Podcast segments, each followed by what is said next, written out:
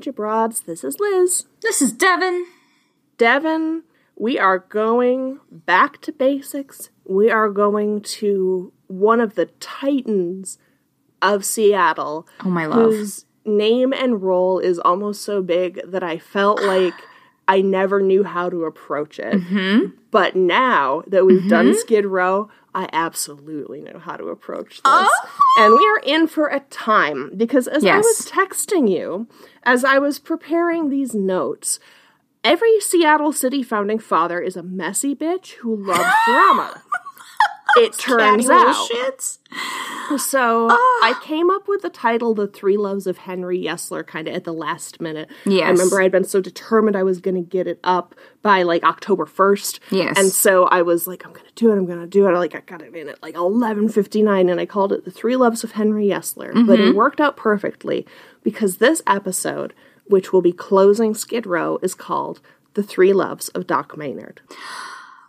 Chills. Full circle, baby. Full circle. And like you said, you kind of don't know how to tackle Doc Mm-hmm. Maynard, who does, but it's that adage, you know, how do you eat the elephant? One bite Mm-hmm. at a time, my love. One bite at a time, yeah. Skid Road has been this appetizer, it's been an entree, it has been the palate cleansing course. Like you're ready for the main event. We have bitten off these little tiny bits of story, and I cannot wait for you to feed me this history boyfriend feast. Here is the dessert. Here is a story that's going to be a lot easier to follow now that we know who a lot of the major players are. Love and it. it was very funny to engage with this because I was reading Bill Speidel's book Yeah. about Doc Maynard, which Yeah. meant this episode's subject covered in a book written by last episode's subject Mm-hmm. who got into history because of the previous episode's subject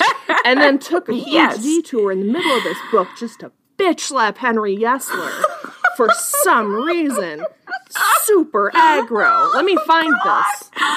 In Sons of the Profits, says Bill Speidel, I wrote about Henry Yesler under a chapter entitled The Bastard. And there's nothing during the intervening 10 years that either I or other researchers have come up with which changes the context of that designation. The sawmill which he brought to Seattle always has been billed as the most important industry in town at the time, the basis of our whole industrial complex. Well, God help us if all our industries were run the way Henry's was. On the other hand, no one can deny that in the field of bastardry, he was the most stout hearted man we had. Oh And that is bastard is like a noun, a verb, and an adjective in one paragraph. The art of bastardry. Oh, oh I want a letter in that art, like double major. It was really something. Oh, real quick before we jump in, I want to thank our new patron, Courtney. Welcome on board, Courtney. thank Welcome, you for being Courtney. willing to follow all that. Yes. But we're about to jump in. All right, here we go. So, among other names that Skid Row has been called, we've heard it called many things, right? It's down on the sawdust, it's the flats, mm-hmm. it's the wrong side of the tracks, it's the mm-hmm. other side of the line. Mm-hmm. Let me see. I feel like there were a couple others that came up. Oh, yeah, there was the time when it was called the lava beds, the, the Right. tenderloin. Right. There was Wappyville in honor of one of those corrupt chiefs of police that we oh talked gosh. about. It was also called Maynard Town. Oh, was And I gotta say, out of all of the names attached to it, this not only is one of the least pejorative, but is also just tremendously accurate and helps emphasize how important the Skid Row area was to Seattle. So let me start at the end here.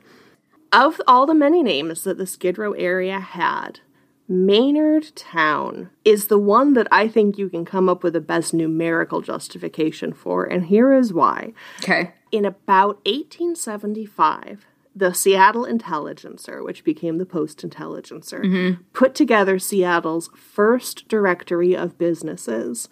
There were 208 of them, which, as Oh, Bill points out, not counting somewhere between 18 and 50 houses of prostitution, which were Yeah. thoughtfully omitted from the directory. Yeah. So, out of these 208 businesses, 196 were in Maynard Town. No way! Yeah. We will learn about Dang. why things grew the way they did for Seattle. And why they did is because of Doc Maynard in a way that I didn't understand up to this point. And of course, Bill Speidel's book calls him the man who invented Seattle. And I'm like, oh, what Okay. do you do? Like, make a map or come up with a name? Like, no, I think he stole it. Devin, I think he shoplifted this entire city. I think he just made it up and got away with it. Got away with it. It is. He, it fell off the back of a truck, and he sold it. It is a weird one. Oh so let's God. get into it. I just love the way you said that. I'm sorry, but mm, ooh, what'd he do? You love it when I do voices. I love it when you do voices.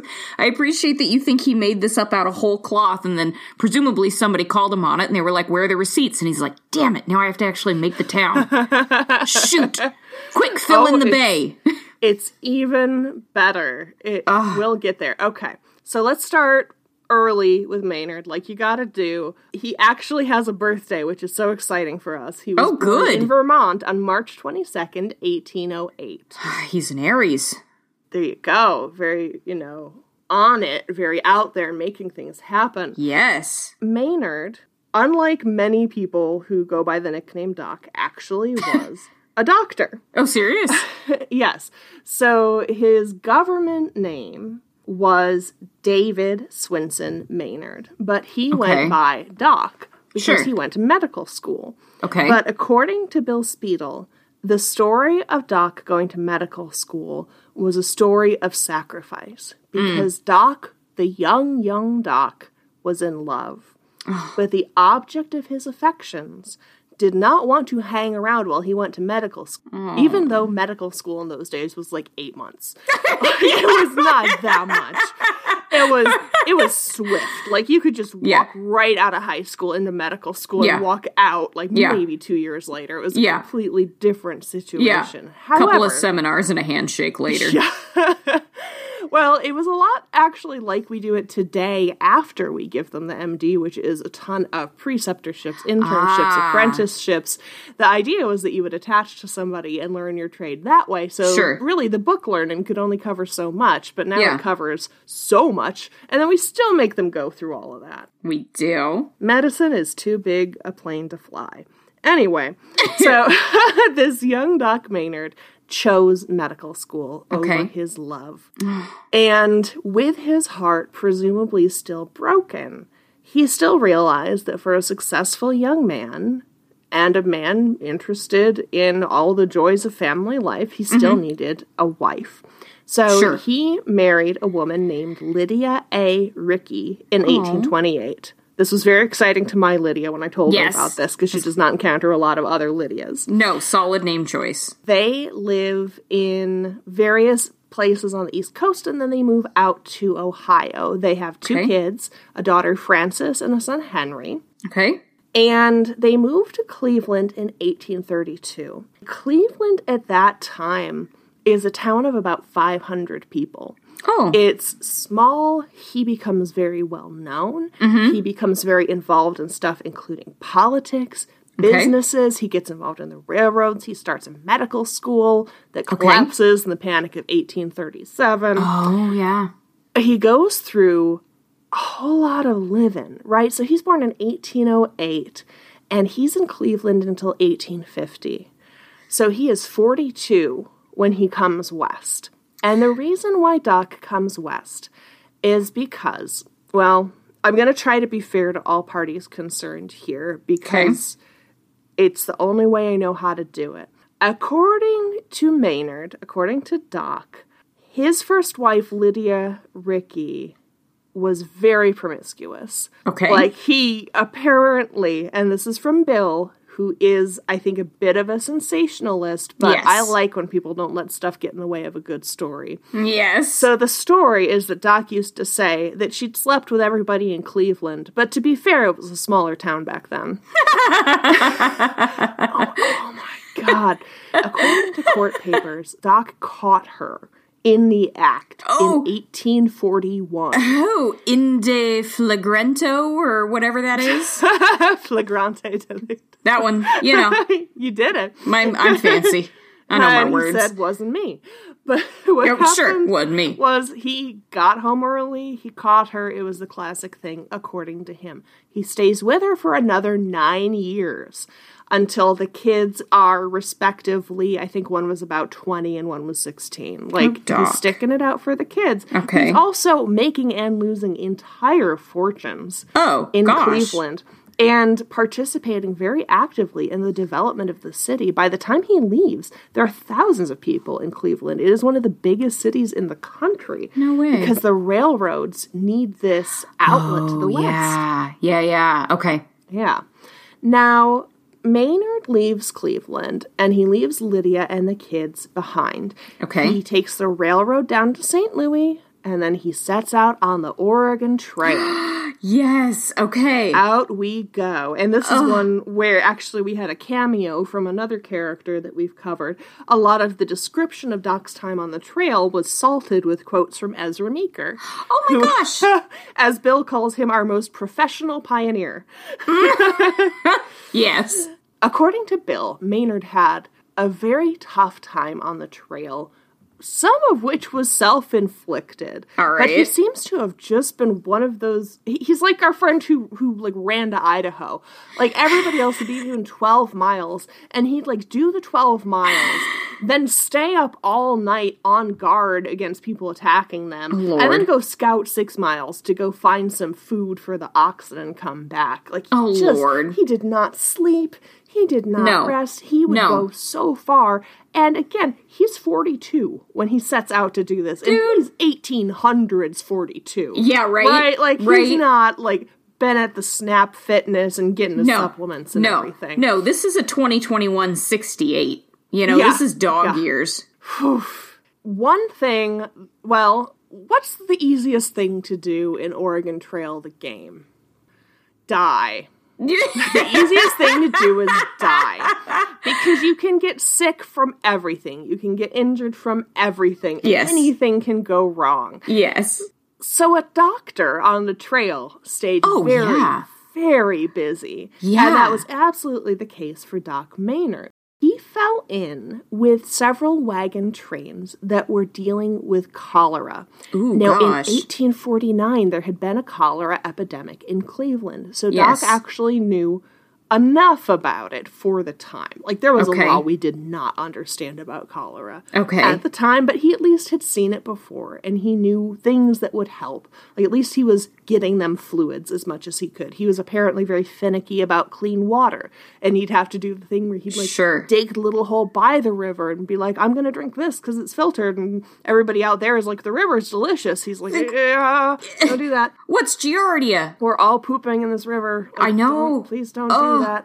I'm currently reading The Ghost Map, which is a book about the Mm, The Ghost Map is such a good book. so good the london cholera epidemic so i feel Mm-hmm. very up to speed on all the horrors that doc maynard was dealing with with his cholera wagon Yes, The Ghost Map is a fantastic read that I, I recommend good. to everybody, both as a topic of historical interest, also very early data visualization methods, Yeah. and very early public health successes. And as somebody who's interested in all of those things, I'm like, yes, this book just mwah, yes so good. Yes. I, love The Ghost Map and John Snow and his pump handle. Oh, it's just it's a good story, man. Mm-hmm.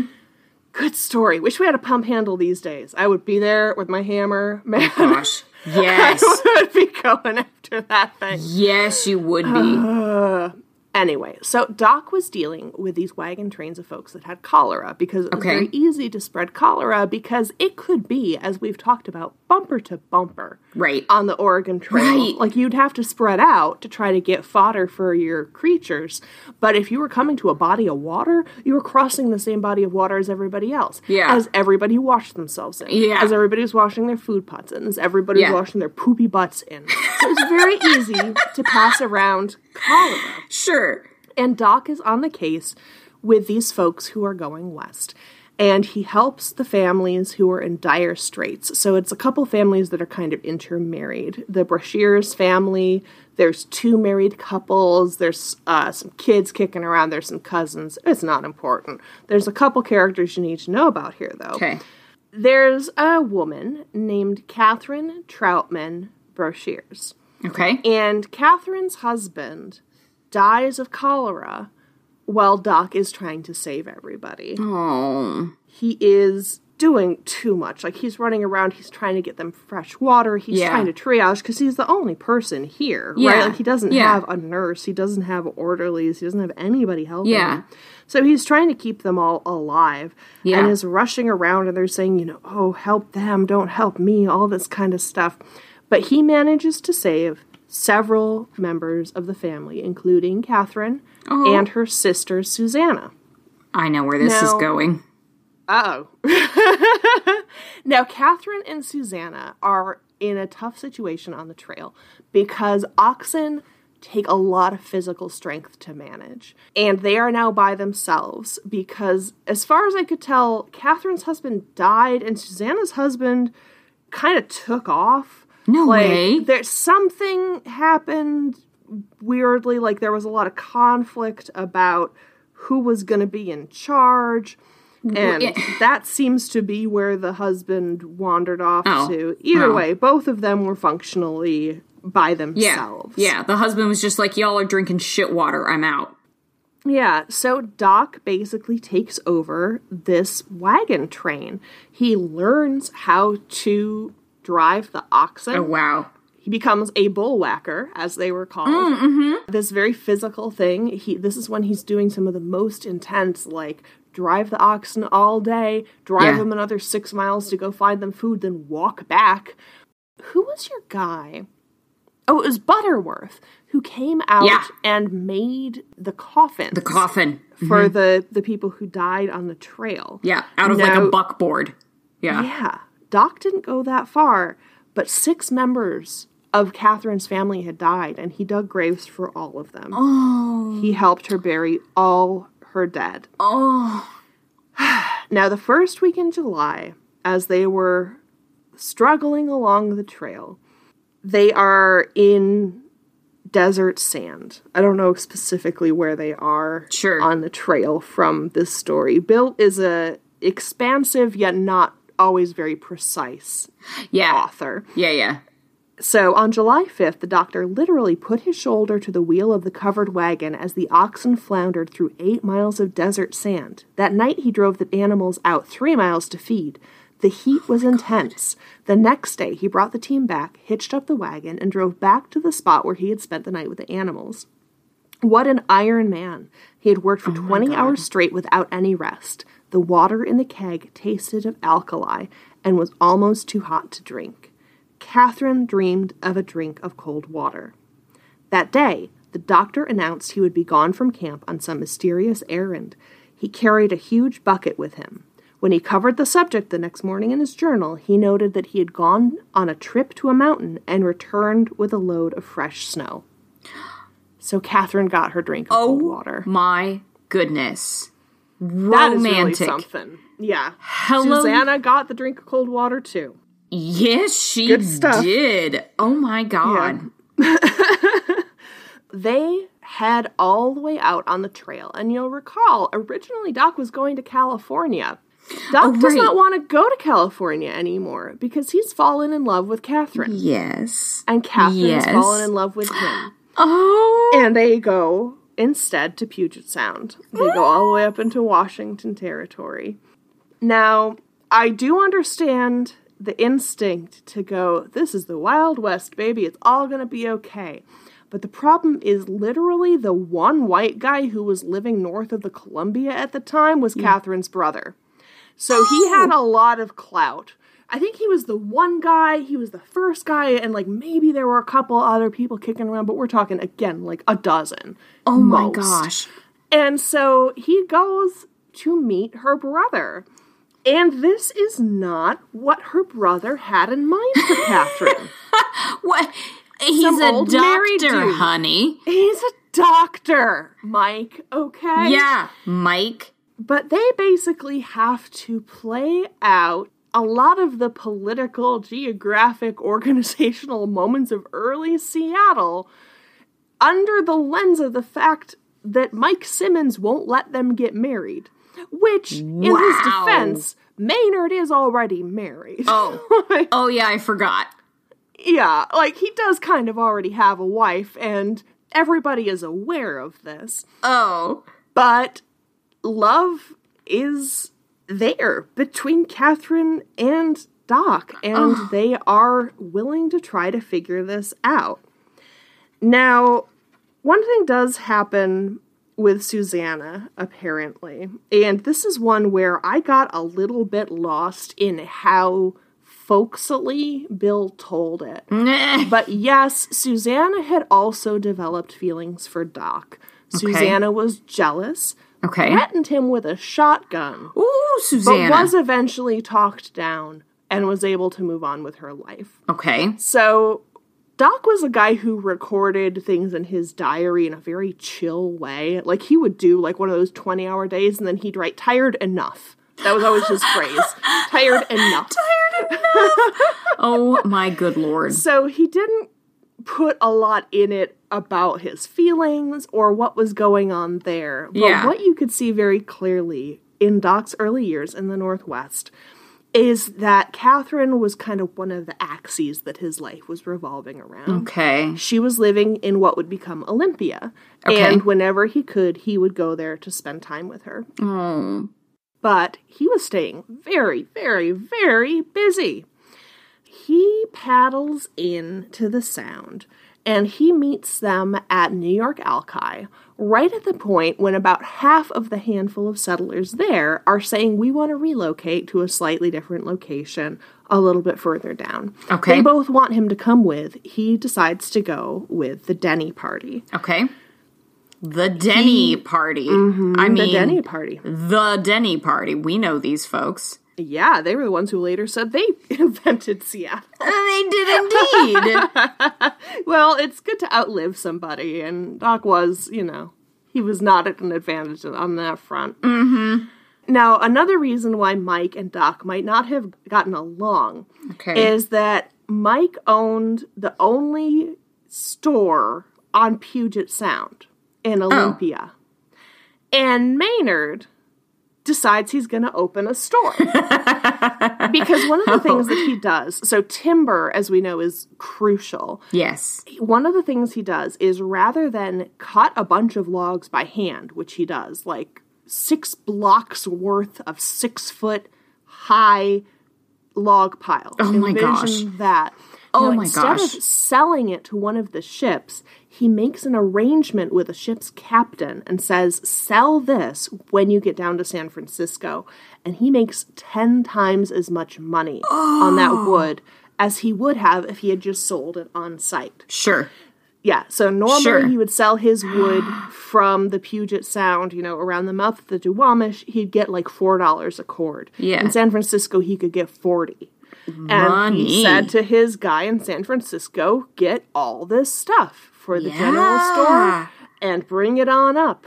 So first he sets up in Olympia, which Mike does not love. Uh huh. But Mike says, fine, you can marry her. You just have to move. Like, take care, take care of your other marriage and take this shop further away from me, please. Mike was worried more about business than his Mm-hmm. sister's virtue at the end of the day. I think the scales did get a little bit tipped by business. Uh Yeah. huh. Yeah. Of course, everybody else is trying to marry Catherine off at this point Oh, because they're like, what sure. is that guy gonna do? Like, he's just this old dude. He's not even here half the time, Sure. he's married. But that's not who Catherine loved. Mm-mm. So Catherine and Doc go up to Duwamps. Good old Duwamps. He Good gets in a canoe, owned and paddled by Chief Seattle. Oh my gosh. And on March 31st, 1852, steps onto the beach at the settlement, which is at this point five months old. yeah, and again, eight years before the Civil War, which I think Yup. of as ancient history. Yup. They are so far back. This is a time. So I went down a rabbit hole when I was looking at this episode Yeah, about uh, Chinook Wawa, about the Chinook jargon. Oh, and It yeah. was so commonly spoken in this area that like people would have political arguments in it, or they would send letters in it. it I thought it was initially. I, I heard like, oh, it's a trading language, and I'm like, just used for trading. No, most of the people spoke this. No so this was not a place where some English speaking American guy Yeah. is by even with a majority in terms of white guys. Like there's French Yeah, yeah. people who Yeah. have like married into various tribes and there's a lot going on, but not Americans not coming out here. Wow, But Who he interesting. meets is William Bell, Arthur and David Denny, and Carson Boren. And they go up to their new site on Elliott Bay. Mm-hmm. So he builds a cabin down on the flats near present day Yesler Way. Dang. So, what would now be the northwest corner of First Avenue South and Main Street, right on the water. Dang, yeah. Mm-hmm. And now we have Doc Maynard square in the middle of Maynardville, where we want to see him. In the 1850s, though, so we are way, way back from any kind of party happening. Right. it is not a party town. Yeah, not yet. Doc Maynard is about the only party in the party town because the Denny party are all teetotalers. So Oh. one of oh. the things that you'll hear about Doc Maynard is that he's an alcoholic. But the thing is, Denny thought everybody who drank anything was an alcoholic. okay, gotcha. I think there's some evidence that as he reached the end of his life, maybe the disease got on top of him a little. But I gotta say, th- there were no points when I was like, oh, this is somebody operating with impaired judgment in Gotcha. service of an addiction. You're like, "I- I wouldn't know. And of course, there's plenty of people who function just fine, but this this doesn't seem to have slowed him down much. sure. One of the things that Maynard figured out when he lived in Cleveland is that if you want to get things done in a developing city, you need to have a role in politics. Yes. That seems pretty logical. But when you come out here, one of the problems is there's barely anything that is politics. so he's not even in Washington territory. He's in Oregon territory. Oh, because right. Oregon territory goes all the way up. Right, that's right, it does. Yeah. Maynard was the one who decided to not do that because he didn't have any influence over the people in Salem. Sure, He had influence over the people above the Columbia, north of the Columbia. Yeah. He knew everybody. Yeah, b- both of them. Yeah, exactly. You're not kidding. He basically was like, everybody knew that China, Japan, and the other Asian markets were potentially huge for Okay. the United States. Okay. They also knew that we were due any minute for a transcontinental railroad. Yeah. Which meant that functionally, that railroad would link every Eastern market to every Asian Eastern market. Like we were looking at this trade route that was like nothing that had been seen up to this point. Yes. So everybody is scrambling for their little wide place in the road to become the city that connects the US Right. to the worlds beyond on the other side of the Pacific. And Doc is thinking, I'm going to do this. I don't want it to be Salem. Salem's not where I'm at. Olympia is where Catherine is. And this place, Duwamps, is where I've got some land, so we're going to do it up here. Okay. But this is very tedious to go all the way down to Salem every time I want to bribe somebody. That's not quite fair Indeed. but it's not quite unfair.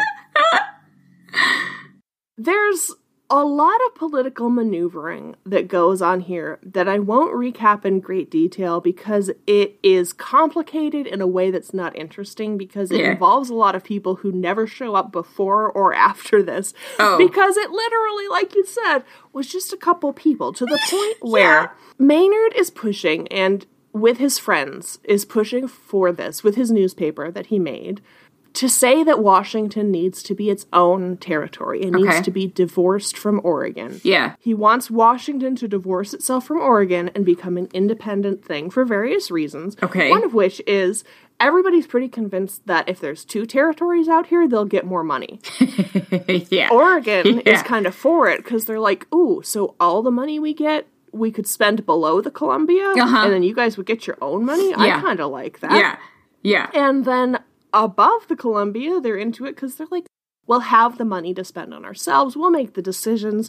They managed to get enough people together to say, yes, we want this to be its own territory. And by enough people, I mean about 12 guys. What? And they hold what is called the Monticello Convention, which is such a fancy name for they go to a log cabin and in about two hours draft up a thing that they're going to send back to Washington, D.C. And it says, in essence, either you admit us as a territory by May of next year, or the next time we come to you, we're going to be applying for statehood. And then they send it and call it a day and go out drinking. Right. I'm sorry, I just can't get over the Monticello convention of the name of a group of 12 guys who like dig their own toilets every time they need to go poopy. That's not And a name that you get to have. Hang out at they're like we're at the Jackson courthouse. Like that is a log cabin. That yeah, sir, sir. Let me Yeah. tell you about your shack. Yeah, at least of as of Bill writing this book, that shack was still there, which is kind of cool. That's neat. But let me tell you briefly about Edward J. Allen. So he was 22 years old, mm-hmm. and he lived in Pittsburgh, and he was sickly. And they said you got to get someplace with healthier air. So he decides to go out west. Sure. He goes out west. He has a terrible time on the trail. He sprains his ankle. It hurts him all the time. oh, But he baby. gets to Portland and he gets a job in a sawmill because Portland is stump town. I'm sorry. You have breathing problems and you're going to get a job in a place that makes sawdust. I mean, what else is he going Yeah, I suppose so, right? You're right. I'm sorry, my mistake. sailor? Yeah, right. I'm not sure. Not sure what he could do. So he puts together enough money that he can continue his journey. He goes up to Puget Sound. okay. So he gets to the Cowlitz Landing on the Cowlitz River the day before the Monticello convention. Okay. He's been in the Northwest for like, he's been in the Northwest for six months. A whole six months. And he's getting ready to walk to Olympia when he meets some guys going downriver in the other direction. And he knows one of them from Pittsburgh and he starts talking. Oh my God. And they're like, oh, yeah, we're going to Monticello. He's like, where's that? And they're like, oh, well, it's where we're going to have the convention. what convention? Well, we're going to form a new territory. What territory? And they're like, I think we're going to call it Columbia. Anyway. we want it to be our own thing. Do you want to come? And he's like, I've only ever been north of the Columbia for a couple days, and I've only been in the Northwest for six months. And they say, uh-huh. it's fine. so instead of going to Olympia, he goes with them. Of course. And they are put up in the loft of a barn where they drank and sang and played Mumblety Peg all night. and the next day, Allen, hungover, is approached by somebody whose name he doesn't even remember at this point. Yeah. And is told, hey, you're a member of the committee that's drafting a resolution to Congress requesting the creation of a new territory north of the Columbia River.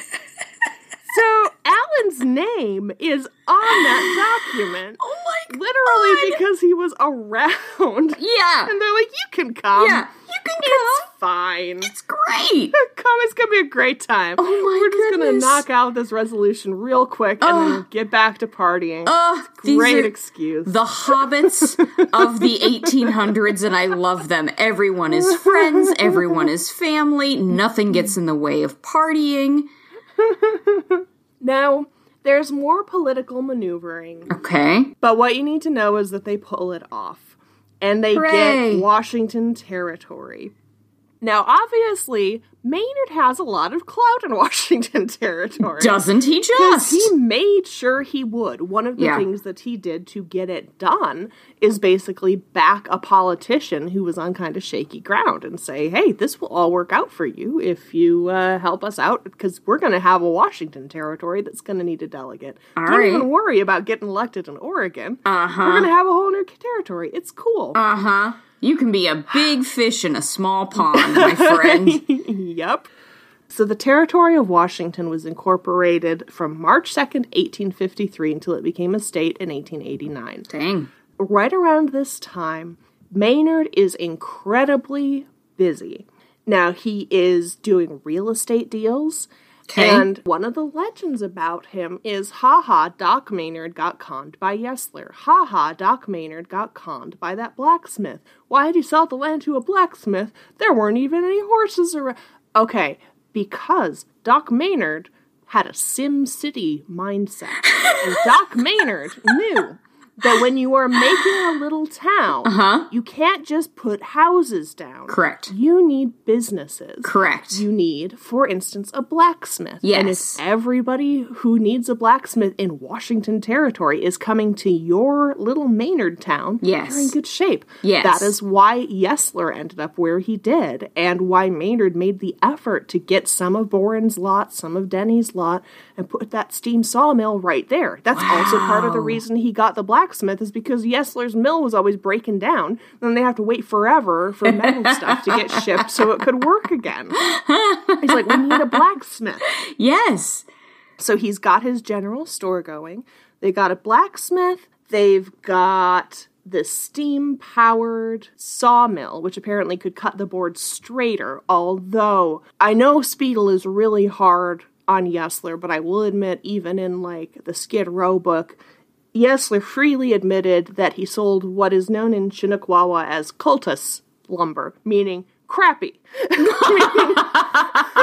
We, not good. we, we call that B grade in marketing. Mm-hmm. Yes, he sold B grade lumber, which was frustrating I'm to Maynard. sure. But it was still a lot better than what you were getting from the other sawmills. Now, Oh. if you're getting a city off the ground, Yeah. you've got your blacksmith, he's Yeah. the doctor, so they've got a doctor. Okay. They've got a general store. They've got the sawmill, Okay. so that there's a place to employ people. What's the next building you think you need to get? The jail. No, the tavern. Close. The school. The church. The. I'll give you a hint. You've already covered the woman who ended up running it. Oh, you need a the whorehouse. You need Yeah. Mother Damnable's residence, my loves. How did Yeah. I it was the first fucking house in the territory? I knew the answer Mm-hmm. to this. What am I doing? It's all right. You want to do it again? I won't pretend you got it right the first time. No, I'll know.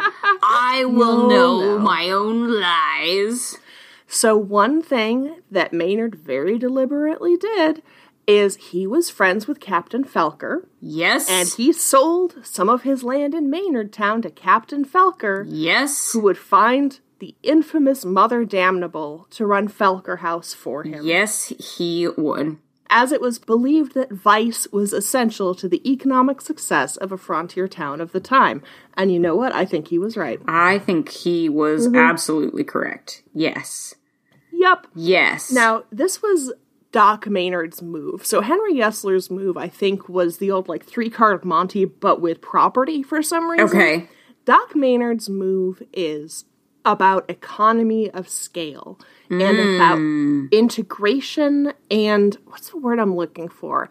Like when two companies work together and the the result is better or when two animals work together like benef- benefiting each other. I'm drawing complete blank. No, I'm getting there. Um, Mm-hmm. Not reciprocal. It's not synergistic. It's a symbiotic relationship. Yes, thank you. Doc bet. Maynard's thing was symbiosis and symbiotic Yes. relationships.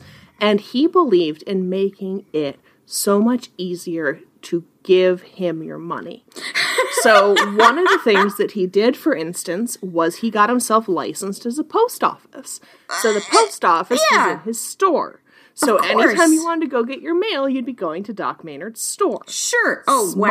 wow. Oh, Target, get a post office up in you and let me tell That's why you, they have Target. a pharmacy, man. Clearly. yep. he's doing that. He's the same thing with the blacksmith and the mill. It is the same thing with various people that he would sell to, including people who had attractive unmarried sisters. Oh, He is smart Oh.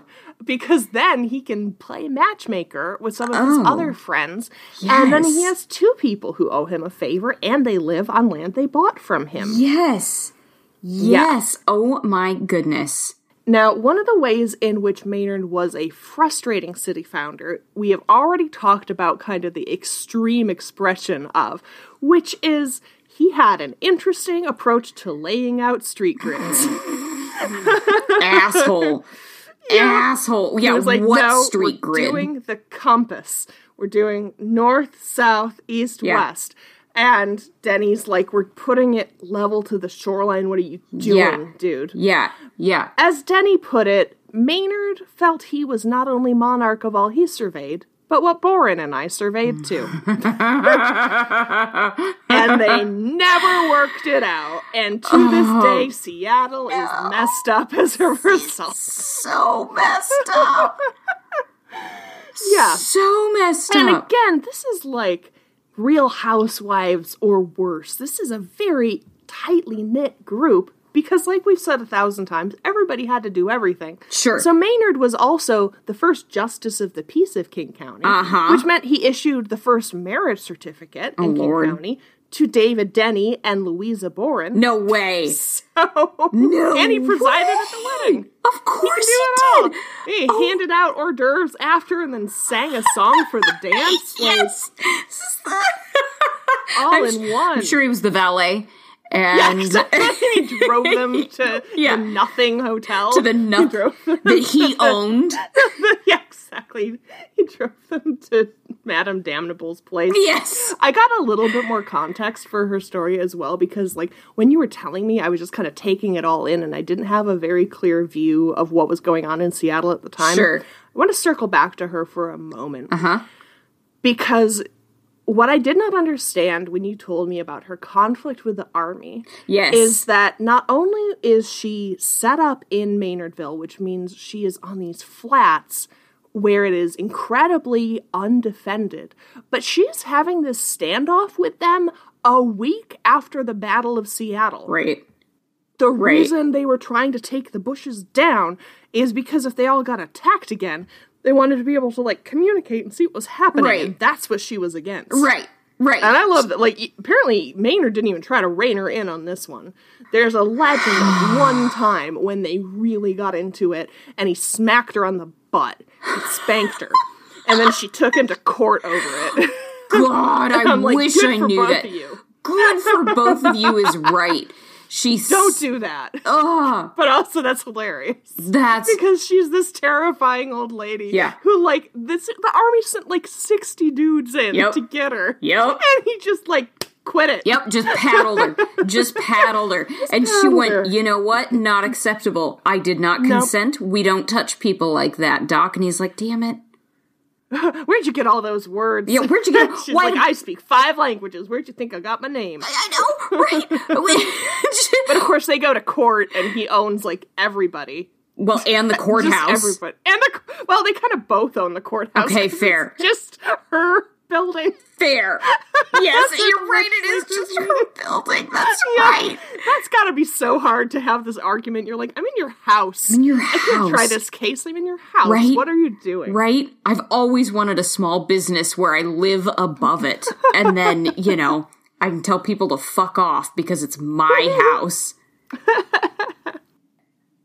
So before I jump onto the next topic, I'm going to give you the chance to talk about our sponsor, Jesse. I have an amazing property to share with you today, Liz, from our friend and sponsor, Jesse Sells Land.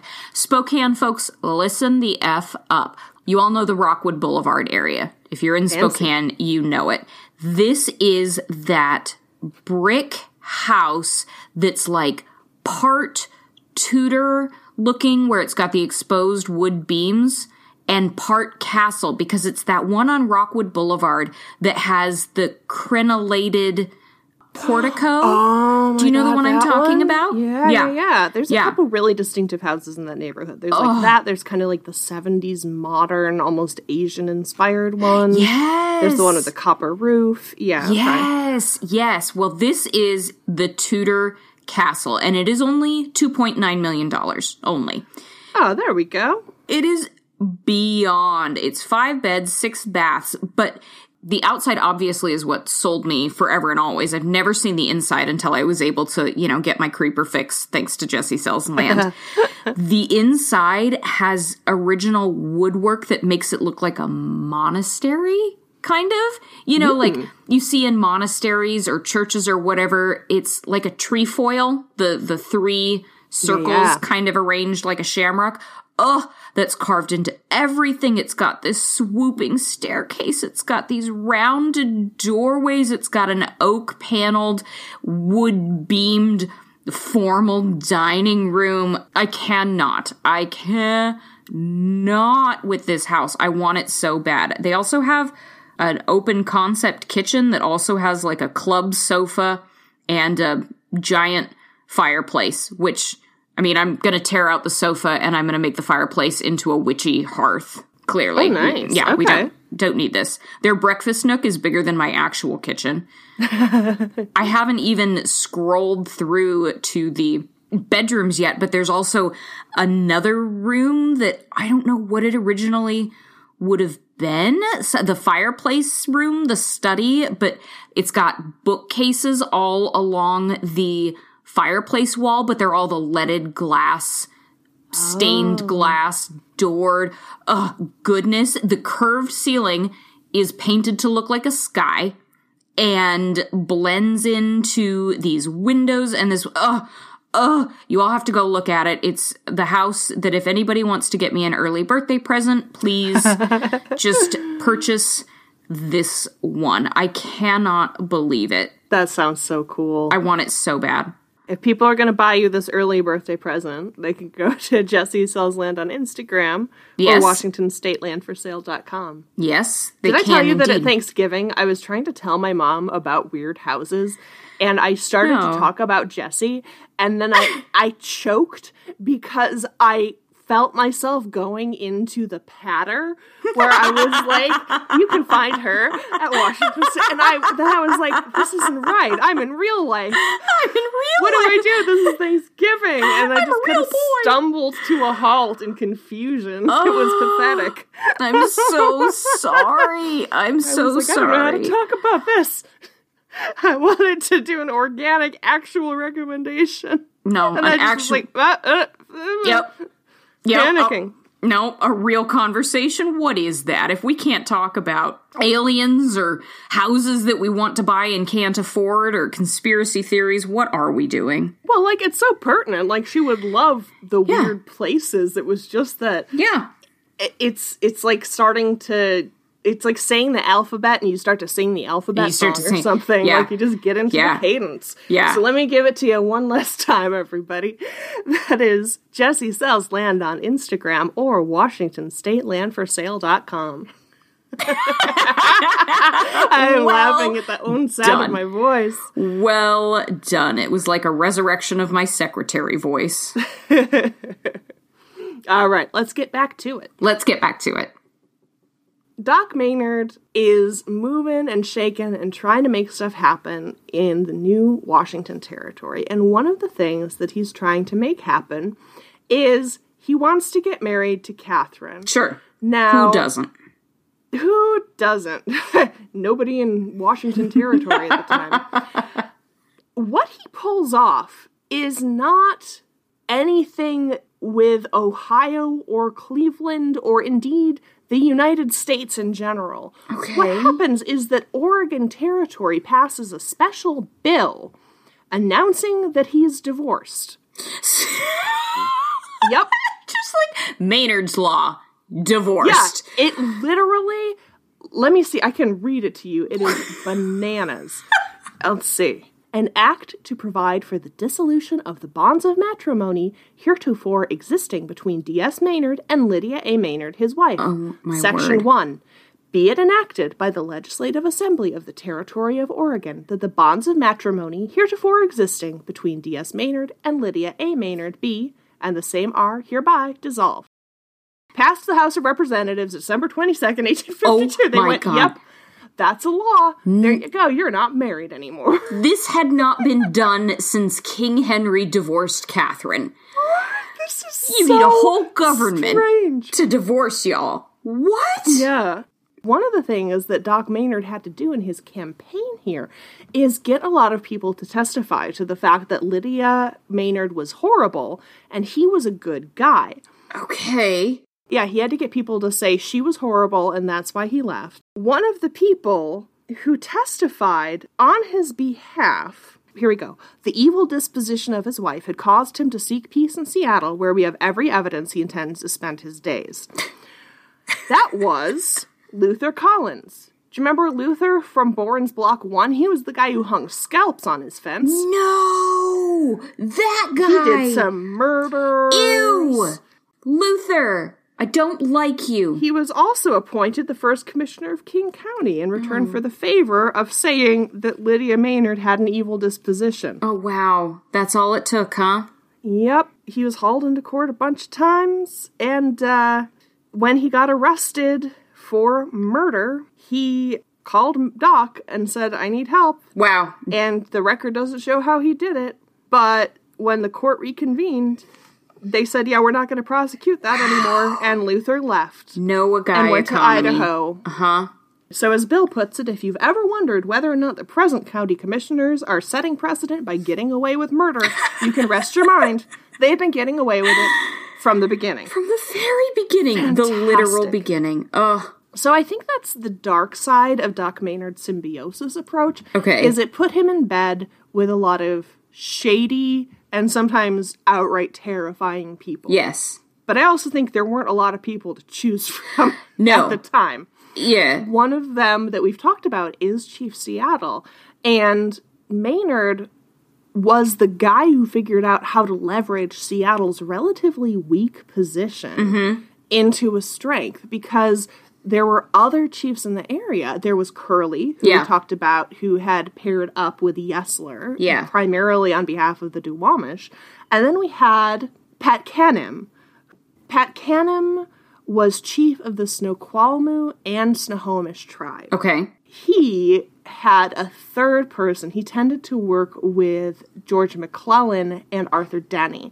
So essentially, each of these guys paired up with a different political faction in the existing political conflicts of the region. Sure. And Doc was the one who managed to leverage a very weak position for Chief Seattle into this city Dang. because essentially Seattle was facing the same thing with his access on the sound and the territories not that he controlled but that he controlled access to Yeah. as doc was always thinking about all the time in terms of access to the asian market and Right. access to back east Right. so he was like yeah i know exactly what this is about this is about trading routes and this is about access and travel i know how to do this Yes. all of that complicated stuff is going on. We've talked about the Battle of Seattle.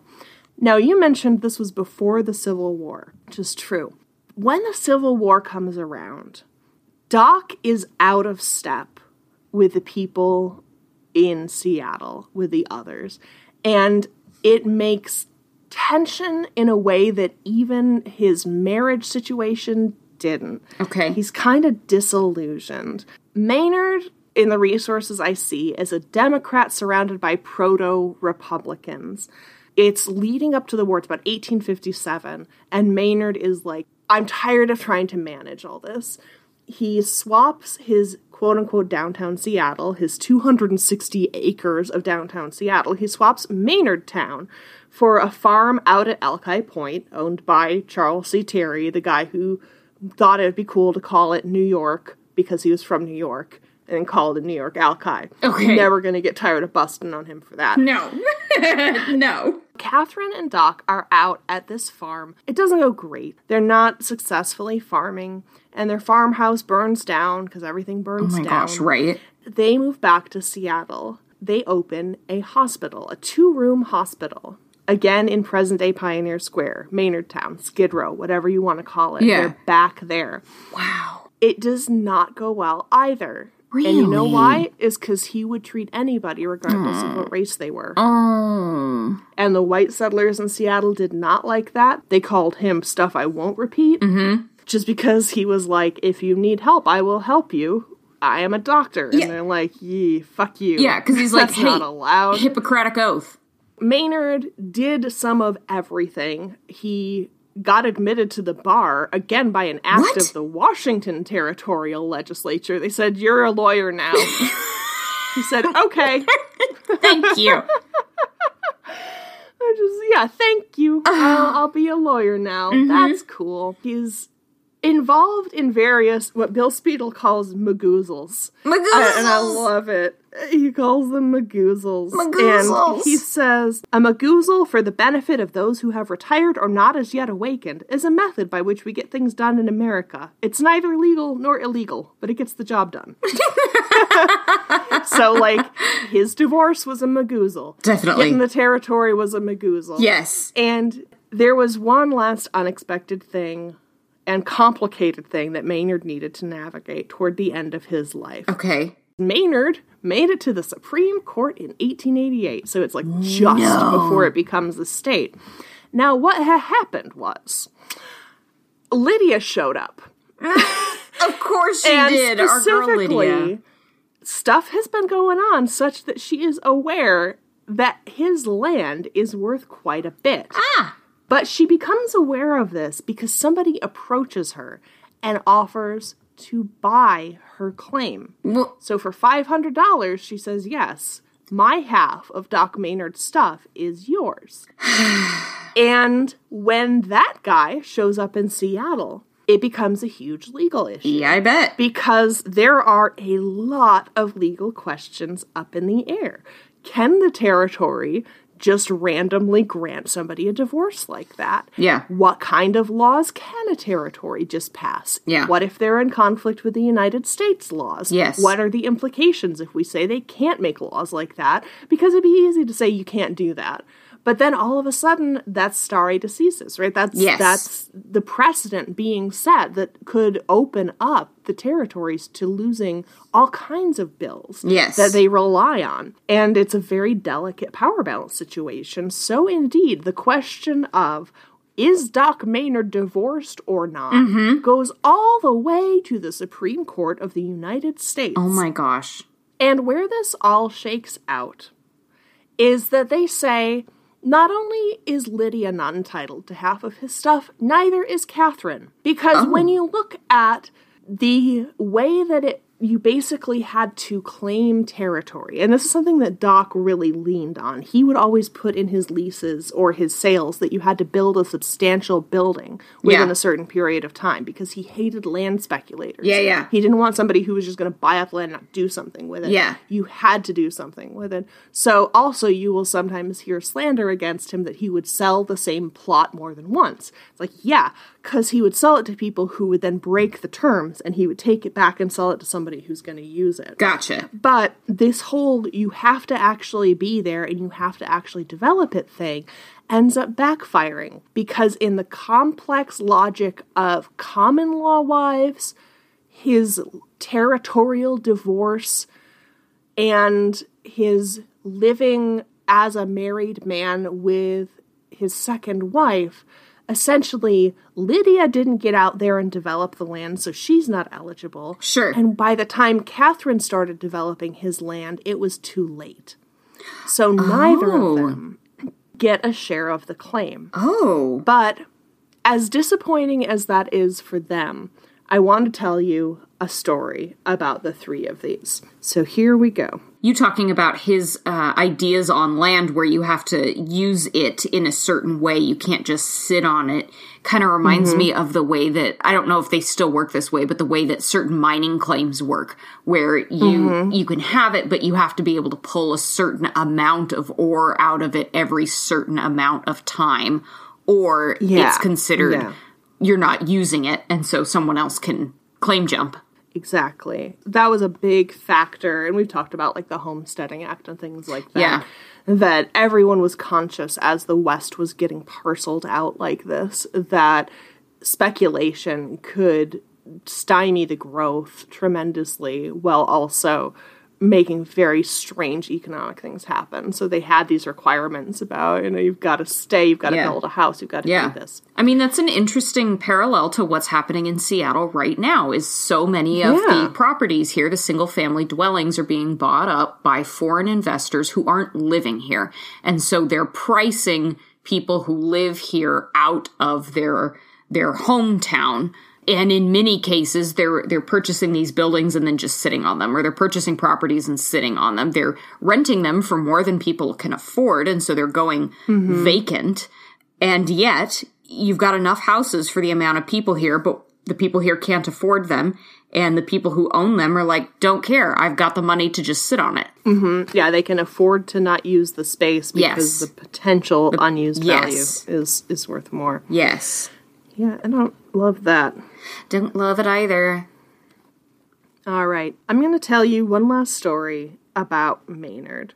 Most of his legal trouble, most of the reason why he got into law was because of his whole wife situation. He he thought it was straightforward, you know, he never lived with Lydia as his wife out in the west. It's Catherine's. And as this was falling out and Lydia showed up in Seattle, he heard that she was coming. And according to the story, which I have in both Skid Road and Bill Speidel's book, so if, Okay. if it's not the truth, it's a very good legend. Yes. He stopped at his favorite barber shop and said, Fix me up in your best style.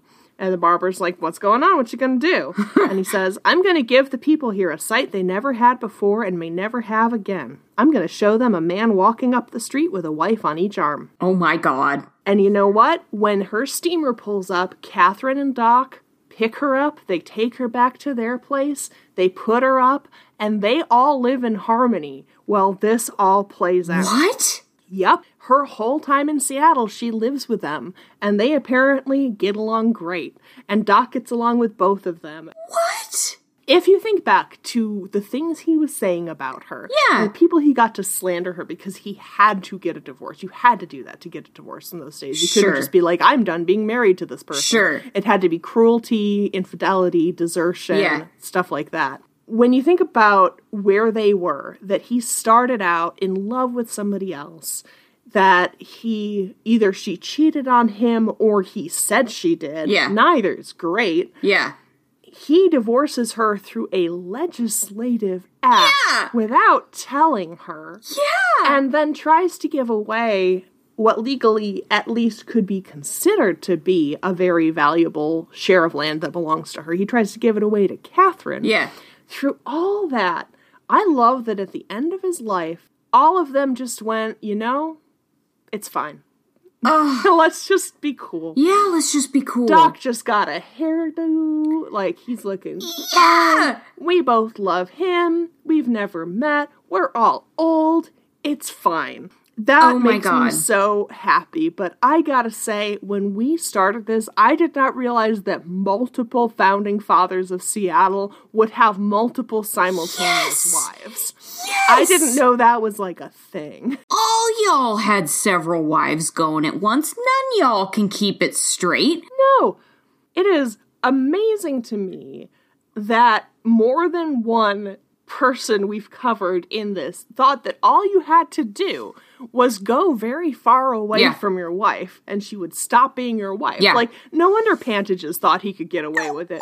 He's like, You're more than 2,000 miles away from me. Legally, we have no connection anymore. I know. It's moon law, baby. Like, I've never met you before.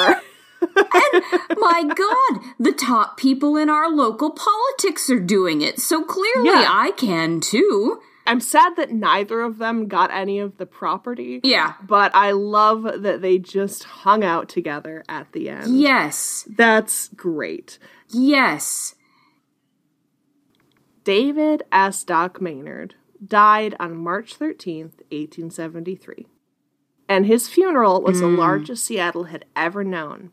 And one of his fellow citizens said at his funeral a quote that I thought was fantastic and that we all end our Doc Maynard stories with because it's just so good. Yeah. Without him, Seattle will not be the same. Without him, Seattle would not have been the same. Indeed, without him, Seattle might not be. I called this The Three Loves of Doc Maynard, and I was kind of thinking about that first unnamed one who drove him into this relationship with Lydia, but ultimately, Yes.